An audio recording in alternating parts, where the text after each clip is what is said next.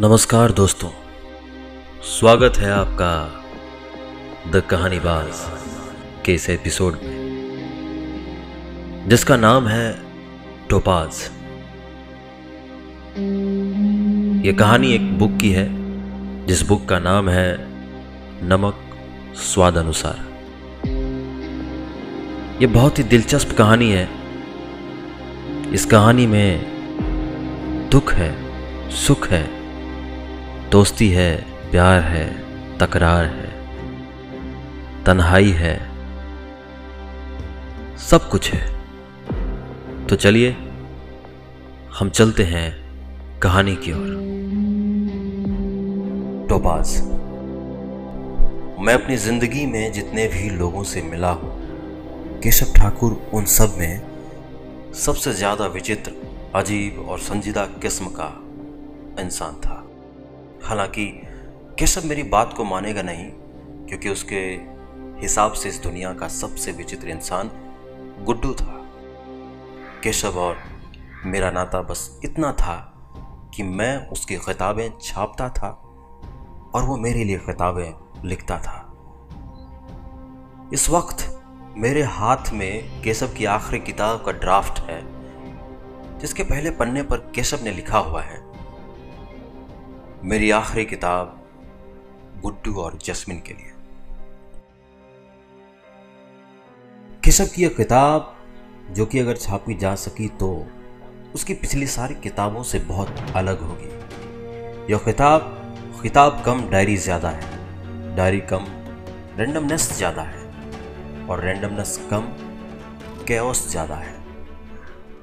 लेकिन मैं जितना देख पाता हूँ, यह सारा डिसऑर्डर पता नहीं कैसे ऑर्गेनाइज होकर एक पुख्ता शक्ल ले लेता है। यह वैसे किताब नहीं है जैसी अमूमन छापता आया हूं। यह उसकी पुरानी किताबों के जोनर से कोसों दूर है।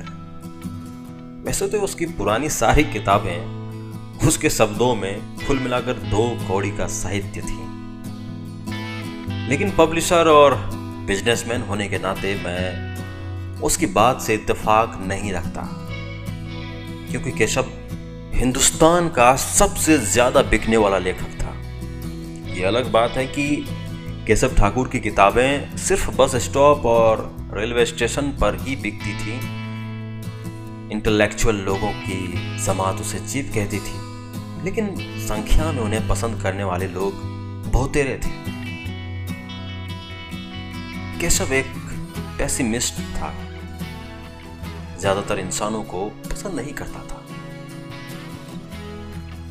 जब हम उसकी पिछली किताब झूरी मांगे इंसाफ चाकू की नोक पर छापने के बाद शाम में रॉयल स्टैग की महफिल जमाए बैठे थे, तो कुछ देर बाद हर बार की तरह वैसी ही बातें शुरू हो गई जैसी दारू के टेबल पर नहीं होनी चाहिए। 7 पैग डाउन होने के बाद उसने यूं ही मुझसे पूछा, टिंकू मिया, एक सवाल का जवाब बताओ, जिंदगी ज्यादा हसीन होती है या मौत? जिंदगी, मैंने कहा। अरे धत, तुम भी ना टिंकू मिया, मौत बेशक जिंदगी से कहीं ज्यादा हसीन होती है।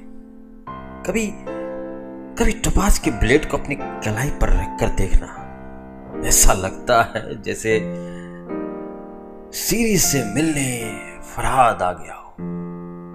यार, अब फिर से मत चालू हो जाओ। कम से कम दारू के टेबल पर अपने पेसिमिज्म को कुछ देर के लिए फुर्सत दे दो यार। अरे हम सच कह रहे हैं टिंकू मिया, साला सब लोग शान से जीने के बारे में सोचते हैं।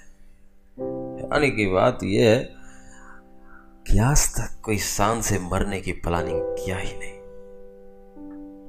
जबकि यह बात तो सब लोग मानते हैं कि जिंदगी का आखिरी सच, पड़ाव और डेस्टिनी मौत ही है।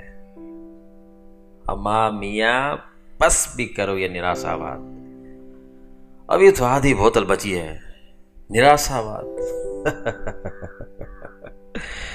टिंकू मिया, एक वक्त था जब हम भी आशावाद को अपनी छाती पर तावीज की तरह लटका कर घूमते थे।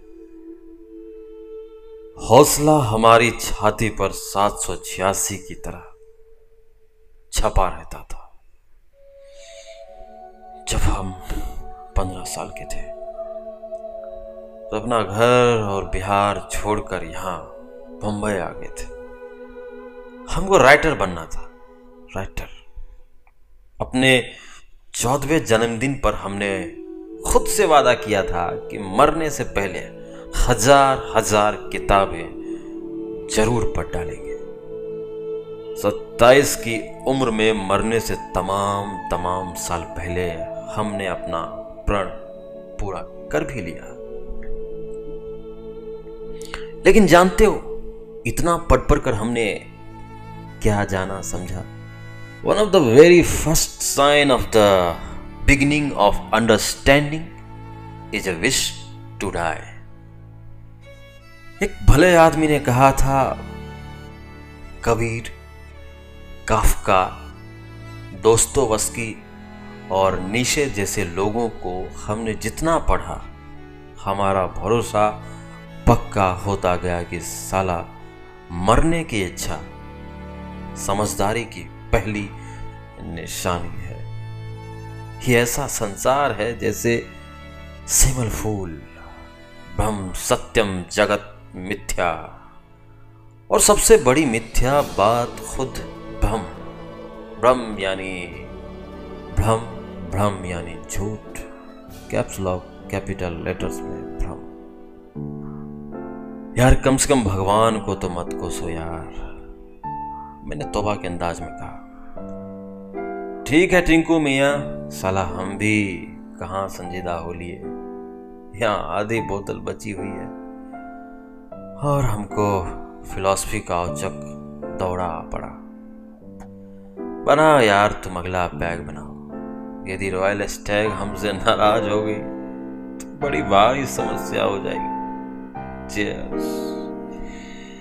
Cheers to Arvindam Chaudhary. Cheers to Bobby Deol. Cheers to Shubhehra.